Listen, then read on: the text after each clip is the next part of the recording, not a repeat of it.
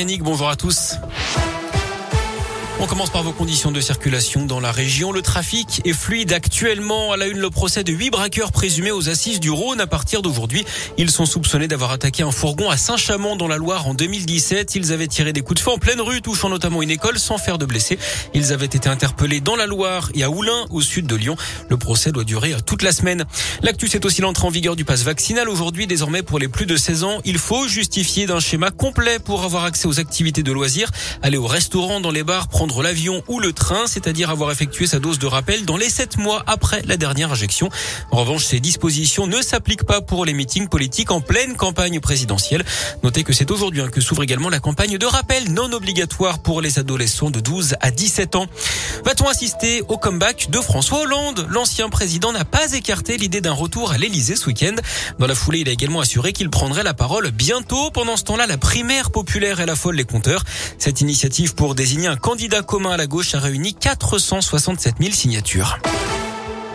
Il avait jeté des objets sur un autre véhicule alors qu'il était au volant sur l'A89 entre Lyon et Clermont-Ferrand. En août dernier, un homme de 42 ans a été condamné à 1000 euros d'amende et 5 mois de suspension de permis. Il avait notamment envoyé une bouteille d'eau, un briquet ou encore une tasse à café en verre sur l'autre voiture en lui faisant des queues de poisson près de Tarare dans le Rhône. Il avait dit ne se souvenir de rien mais la victime avait tout filmé. Il était ensuite à passer aux aveux.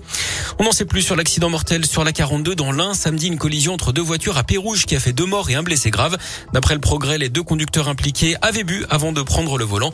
D'après les premiers éléments, les deux victimes seraient un homme de 47 ans et sa petite amie de 23 ans originaire de l'Isère. L'automobiliste se serait endormi au volant avant de perdre le contrôle de son véhicule qui s'est retrouvé immobilisé au milieu de la chaussée. Il aurait ensuite été percuté par le conducteur du second véhicule âgé d'une soixantaine d'années qui souffre de plusieurs fractures.